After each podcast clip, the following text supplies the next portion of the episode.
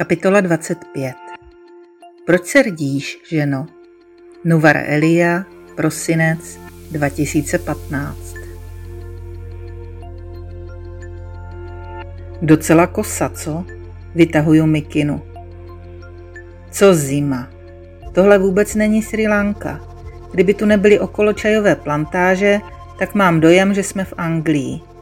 Nebo spíš ve Skotsku. Vystihne Lea vysokohorské městečko Nuvara Elia jednou větou s jednoduchou přesností.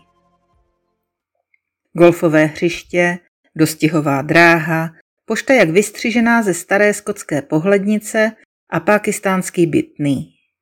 Dům, jemuž vévodí francouzské okno s výhledem na umělé jezero s tradičními závodními veslicemi a obrovský krb známý z anglických vánočních příběhů. Před ním tancuje žena v hidžábu se třemi malými dětmi něco, co nápadně připomíná kolo kolo mlínský. I melodie víceméně sedí. Od jezera se ozývají veselé bubny a zvláštní pišťalka. Podvečerní táborák, zpívá se a tančí, jsme prý také zvané. Celý obraz rámují čajové plantáže tak neskutečně zelené, že zapomínáme, v jaké nadmořské výšce se nacházíme. Všechny tyto věmy se odehrávají zhruba 200 metrů nad vrcholem Sněžky a 700 metrů pod vrcholem nejvyšší hory Sri Lanky, zvané Mount Pedro, neboli Pidurutalagala. Cože? Pidurutalagala, madam. Pidurula. Drahý Asanko, jestli se mi hodláte smát, nechte si to, jo? Zkuste vyslovit krkonoše nebo zmrzlina a uvidíte. Na Piduru Talagalu žádné schody nevedou, neb je strategickou vojenskou oblastí. Naštěstí. Mé nohy jsou stále ještě mrtvé. Jsem schopná a ochotná procházet se výhradně po zdejší hlavní třídě od šťopičky ke šťopičce, respektive od kafíčka ke kafíčku. Protože tady se dělá skutečné espresso. A to prosím v oblasti, kde se pěstuje ten nejlepší čaj. Chcete se projet zdejším vlakem, madam? Je to jedna z nejvýše položených tratí na světě s luxusními výhledy do okolní krajiny.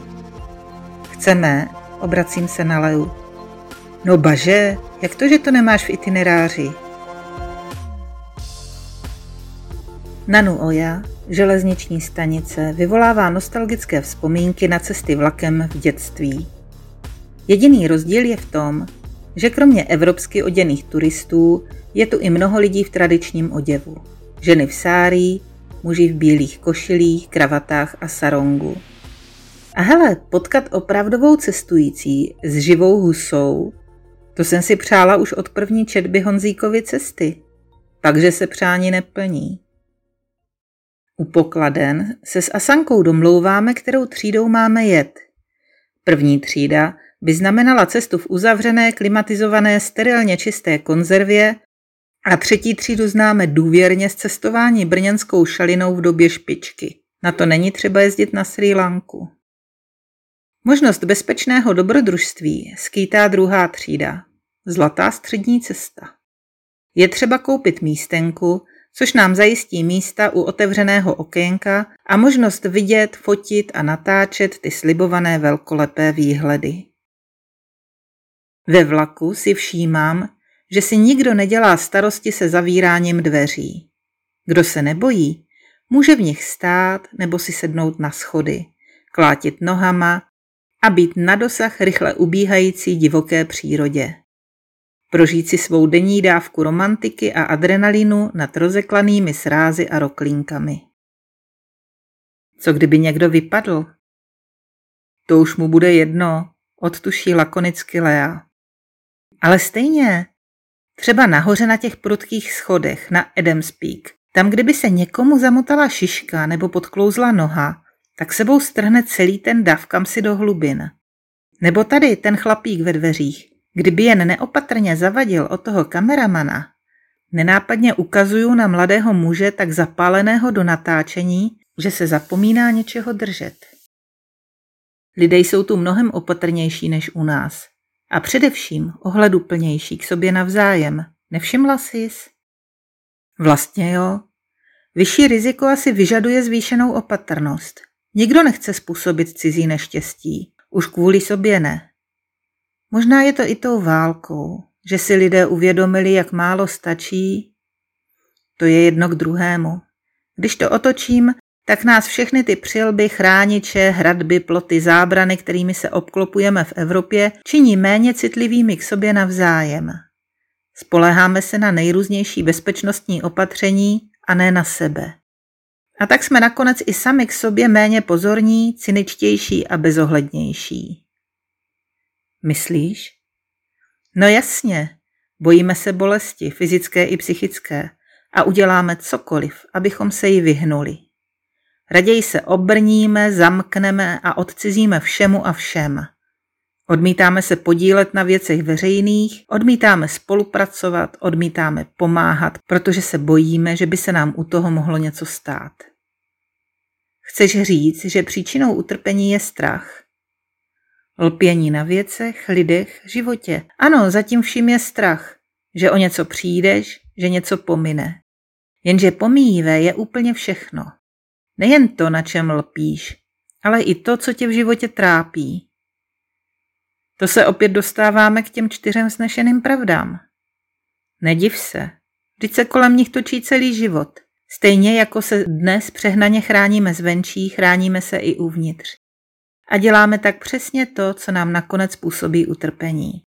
Uzavřeme se do sebe a ze strachu, aby nás něco nezranilo, Předstíráme, že smutek a bolest neexistují. Případně je raději obrátíme v humor, než bychom si připustili jejich skutečný zraňující obsah. Jo, to asi dělám taky. Všichni to děláme. Zabarikádujeme se, nasadíme hroší kůži a odcizíme se všemu a všem. Chvíli se opájíme pocity vítězství, lebedíme si, jak jsme na situaci vyzráli, ale nevyzráli.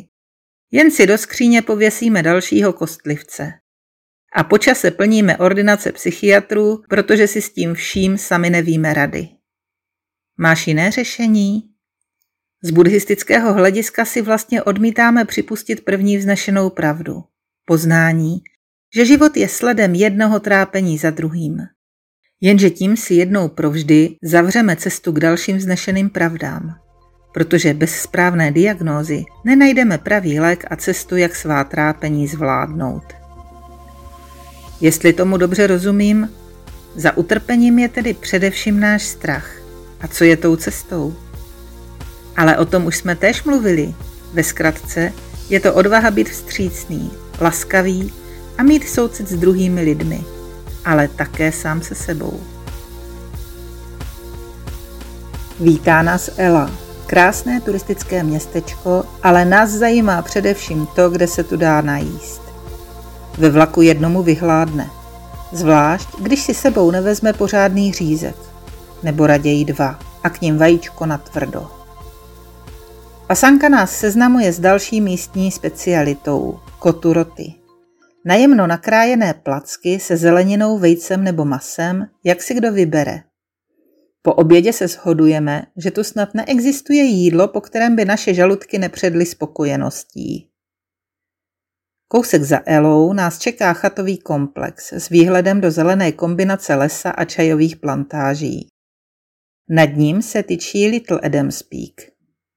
Toť cíl našeho zítřejšího rána. Ukazuje na něj Lea. Ty těch kopců ještě nemáš dost. Z názvu vyplývá, že je malý.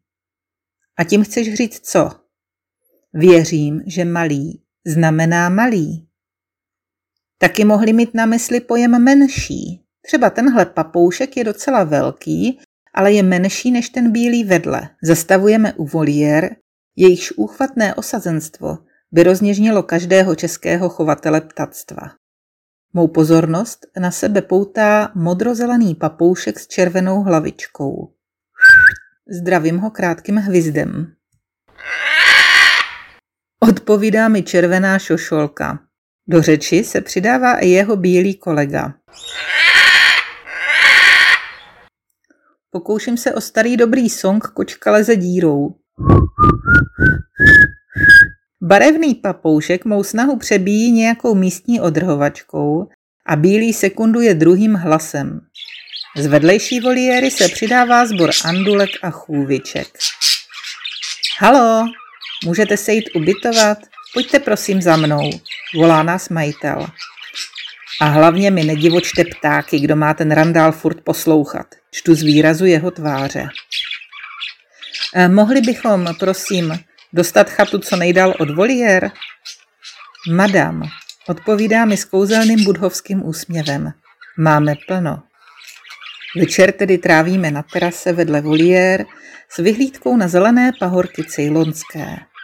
Budík natažen, nohy i tělo předpisově poskládané, srovnané, celé fyzično připravené na necelou hodinku klidu.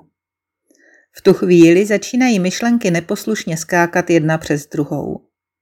Stále si z něčeho dělám obavy. Je to, co cítím nejčastěji, skutečně strach? Hm, spíš opatrnost. Jenže opatrnost je dána strachem. Myšlení, cvrnk. Budha doporučuje jako lék zlatou střední cestu. Cestu mezi strachem a zbytečným fanfaronstvím. Jenže jak poznám tu správnou míru? Kde je ten střed? Byla jízda na skútru zbytečný risk? Nebo to ještě spadá do ranku Little Spicy? Nebo trek na Adam's Peak? Tam nakonec nebylo potřeba ani to dýchátko. Cvrnk, myšlení. Hlásí se nohy. Protestují proti zauzlování a udržují mě chvíli v přítomnosti. Ať už je konec, snažím se odklonit pozornost od bolesti. To se nemá. Cvrnk. Taky ty schody v Sigírii. Těch byla sice pětina, ale skála je tam prudká a schody strmější. Myšlení, no jo, furt. Sigiria, sigirijské krásky. Ladná žena z chýše. Cvrnk. Pamatuješ na tantra masáž? Sakra, blbý myšlení. Pojď k sobě hodná, Mio. Proč se tak čílíš? Bráníš se myšlence na leju, co? Teď ne, teď medituju. Cvrnk. Nezapomínej, že člověk má být při meditaci sám k sobě jemný. Z čeho máš strach? Budík cinkne. Konec. Sláva. Už beze strachu se obracím ke své sigírijské krásce z Moravy a dává mi první pořádnou pusu. Překvapuji tím především sama sebe. Ale jí zřejmě moc ne. Co pak ona to čekala? Myslím, že si dám sprchu, odpovídá na polibek. Přijdeš? Poslouchám šumění sprchy a přemýšlím. O čem vlastně? Proč tady sedím jak pecka? Svléknu se, beru ručník a šampon a klepu na dveře. Proč se rdíš, ženo? Mrkne na mě asi po 20 minutách ve dveřích Lea. To byl správně využitý čas před večeří. Rozhodnutí protáhnout si nohy výstupem na malého Adama mě nemine.